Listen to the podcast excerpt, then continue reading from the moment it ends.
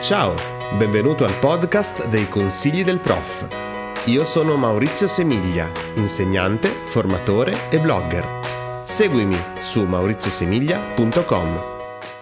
Tra le difficoltà che gli insegnanti hanno sperimentato in questo ultimo anno trova un posto di rilievo la questione relativa alla valutazione degli studenti, sia nella didattica a distanza che nella didattica mista.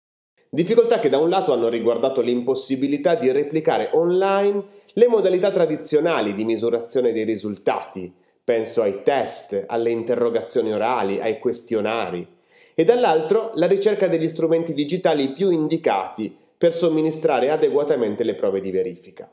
Ogni volta infatti che abbiamo voluto misurare la conoscenza di un determinato contenuto da parte dei nostri studenti, ci siamo trovati di fronte a una serie di ostacoli che a distanza sono sembrati insormontabili.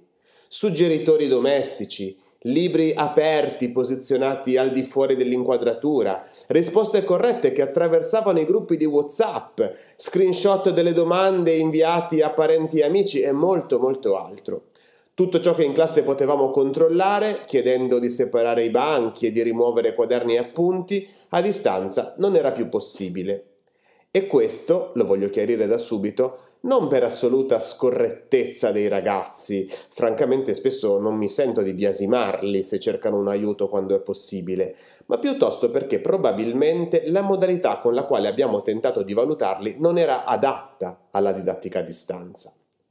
Certo a tutti, studenti compresi, è richiesto un atto maggiore di responsabilità in questo tempo, ma altrettanto certamente non possiamo negare che ci sia qualcosa di sbagliato nel cercare di usare strumenti nuovi con vecchi sistemi. Molti insegnanti durante i corsi di formazione mi chiedono ad esempio quale sia lo strumento migliore per somministrare quiz a distanza, ma la domanda a questo punto dovrebbe essere se ha senso somministrare un quiz a risposta multipla oggi che i ragazzi si trovano a rispondere ciascuno dalla propria cameretta, avendo magari a disposizione tutti gli strumenti per cercare velocemente le risposte corrette. Con questo intendiamoci, non voglio dire che tutto quanto è stato utilizzato negli anni per verificare la preparazione degli studenti sia adesso da buttare via. Probabilmente, limitatamente alla didattica a distanza, possono però essere adottate metodologie nuove, più efficaci, più eque e in grado di fornire una misura decisamente più veritiera della preparazione e della padronanza delle competenze da parte degli studenti.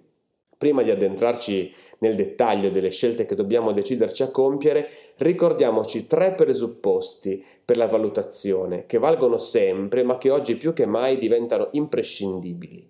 Primo, progetta la valutazione. La valutazione non si improvvisa come peraltro nient'altro nella didattica. Quando progetti un'attività, un modulo formativo, un'esperienza in presenza o a distanza, una volta fissati i risultati di apprendimento attesi per gli studenti, decidi anche come intenderai misurare il loro raggiungimento. Questo al fine di mantenere sempre la coerenza tra l'obiettivo e la sua corretta misurazione. Diciamoci la verità, quante volte la verifica che somministriamo non misura adeguatamente ciò che volevamo proporre? Se ad esempio il risultato di apprendimento atteso fissato da una maestra di scienze della scuola primaria fosse che i bambini riconoscano le caratteristiche delle foglie degli alberi a partire dalla loro osservazione diretta, per la verifica la maestra dovrà prevedere una modalità attraverso cui mostrare ai bambini le foglie degli alberi e chiedere loro di descriverne i caratteri principali. Viceversa, ad esempio, se la maestra interrogasse i bambini chiedendo loro semplicemente di elencare i diversi nomi delle foglie degli alberi e di indicare le loro caratteristiche senza mostrare immagini reali o esempi concreti, questa verifica non misurerebbe affatto il raggiungimento del risultato di apprendimento atteso. Non sarebbe sbagliata in assoluto, intendiamoci, semplicemente non sarebbe adeguata alla valutazione richiesta. Secondo, chiarisci i criteri di valutazione. Nella valutazione digitale, nella valutazione a distanza in particolare, è quanto mai importante chiarire sempre i criteri che utilizzeremo per valutare gli elaborati e le presentazioni degli studenti. Quali aspetti saranno considerati per giudicare il lavoro? Quali fattori dovranno essere curati per prendere un bel voto? Quali elementi richiederanno maggiore attenzione durante l'elaborazione del compito? Considerando il fatto che l'insegnante non sarà sempre a disposizione in presenza per dialogare con gli studenti rispetto alle correzioni e alle valutazioni, è importante ogni volta che si assegna un lavoro esplicitare con chiarezza tutti i principi che verranno presi in considerazione per giudicare il lavoro svolto, in modo che sia costantemente chiaro al singolo studente che cosa ci aspettiamo da lui e dal suo elaborato. Grazie a questo lavoro di trasparenza sui criteri potremmo raggiungere almeno due risultati, equità e motivazione. La correzione e la valutazione del compito assegnato infatti risulterà equa, in quanto era chiaro fin dall'inizio quali aspetti del lavoro svolto sarebbero stati valorizzati e come e allo stesso tempo sapere in anticipo su cosa prestare particolare attenzione nello svolgere un compito motiva gli studenti a fare bene, in quanto conoscono su quali elementi far leva per provare a conquistare una valutazione positiva. La mancanza di queste accortezze nella didattica a distanza invece rischia spesso di condurre alla costante insoddisfazione e frustrazione, che colpisce chi pur svolgendo un determinato lavoro non comprende quali siano le ragioni che non gli permettono di conseguire risultati sperati. Terzo, usa i criteri che hai indicato. Sarà banale, ma se abbiamo definito per bene i criteri di valutazione, poi dobbiamo anche utilizzarli durante la correzione e per l'assegnazione del voto finale. Altrimenti rimangono soltanto parametri sulla carta che hanno guidato l'impegno dei ragazzi ma che di fatto non hanno condotto ad alcun risultato. La valutazione sempre, ma anche di più a distanza, ha bisogno di un certo rigore che non significa essere imbrigliata entro guide troppo rigide, ma rispetto per il lavoro che è stato svolto. Per cui è con i criteri che abbiamo definito ed esplicitato che dobbiamo valutare. Se siamo quindi d'accordo su questi presupposti, vediamo ora quali scelte metodologiche possiamo compiere per rendere la nostra valutazione a distanza più efficace, più equa e più vera. Anche in questo caso vi propongo tre idee che sebbene magari non siano le uniche possibili, raccolgono bene a mio avviso le sfide che abbiamo davanti e permettono di superare gli ostacoli di cui abbiamo parlato finora. Si tratta ben vedere di tre veri e propri cambiamenti di rotta che come tali comportano anche alcune difficoltà. Per ora sarà importante avviare il processo di trasformazione. Col tempo vedremo e valuteremo anche i risultati. Primo, dalle conoscenze alle competenze. La didattica a distanza accelera senza dubbio la trasformazione dei sistemi di valutazione che hanno per oggetto quasi esclusivamente le conoscenze acquisite, verso strumenti in grado di misurare efficacemente la padronanza delle competenze degli studenti. Insomma, oggi più che mai diventa oltremodo fondamentale verificare e valutare ciò che i ragazzi sanno fare prima di ciò che sanno. Se infatti, come si è detto all'inizio, sono tanti i modi in cui i nostri allievi possono risalire a una risposta corretta semplicemente attraverso una ricerca in rete, più articolato è il processo con cui ciascuno tenta di raggiungere un determinato obiettivo attraverso la creazione di un prodotto in grado di mostrare la padronanza di alcune competenze acquisite.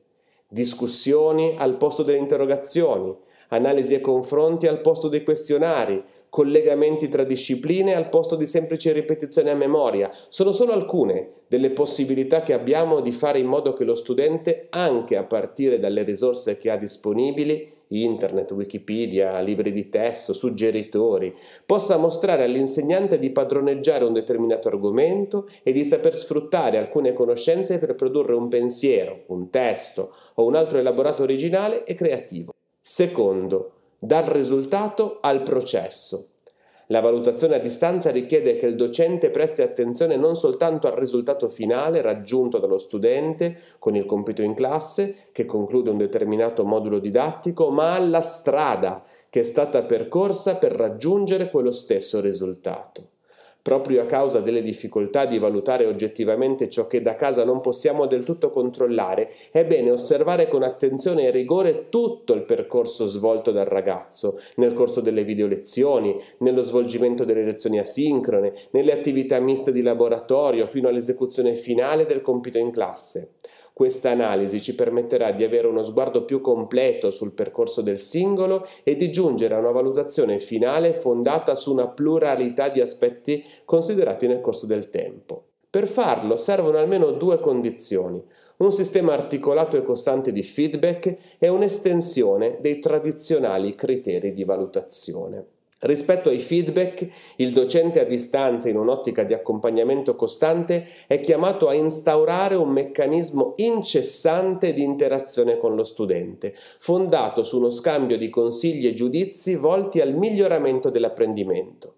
Per quanto riguarda i criteri, in questo tempo in particolare dovremo forse inserire tra i parametri per giudicare il lavoro degli studenti elementi come la puntualità, il rispetto delle scadenze fissate, la partecipazione attiva durante la videolezione, il rispetto costante dei mandati di lavoro, la correttezza mostrata nelle attività online, la netiquette e molte altre cose simili. Terzo, da sommativa a formativa. Se avremo adottato le prime due scelte appena presentate, staremo probabilmente percorrendo la strada che ci porta pienamente al passaggio dalla valutazione sommativa, tipica della scuola tradizionale, verso una valutazione formativa che mette al centro lo studente e il suo operato. La valutazione formativa è la valutazione in itinere, che ha il compito di sostenere l'impegno dello studente attraverso un sistema costante di correzioni e rinforzi, volti a migliorare l'apprendimento individuale. Si tratta della valutazione che meglio si adatta in questo contesto attuale perché ha come compito principale non tanto giungere a un giudizio finale, come invece è tipico della valutazione sommativa, ma di valorizzare ciò che lo studente sa e sa fare in ogni momento, per poco che sia. Anche in questo caso, come già detto, risulta necessario investire sul sistema dei feedback, nell'ottica di accompagnare lo studente sostenendo e rinforzando ciò che ha appreso e correggendo poco a poco ciò che sbaglia. Certo, questo tipo di valutazione può apparire faticosa, perché richiede un intervento del docente fortemente personalizzato e ci costringe a svestire il ruolo di giudice per tornare ad essere prevalentemente educatori. Grazie per aver ascoltato i consigli del prof. Se hai voglia di seguire i contenuti che propongo e vuoi rimanere aggiornato sulle ultime novità, seguimi su Instagram o sugli altri social e visita mauriziosemiglia.com.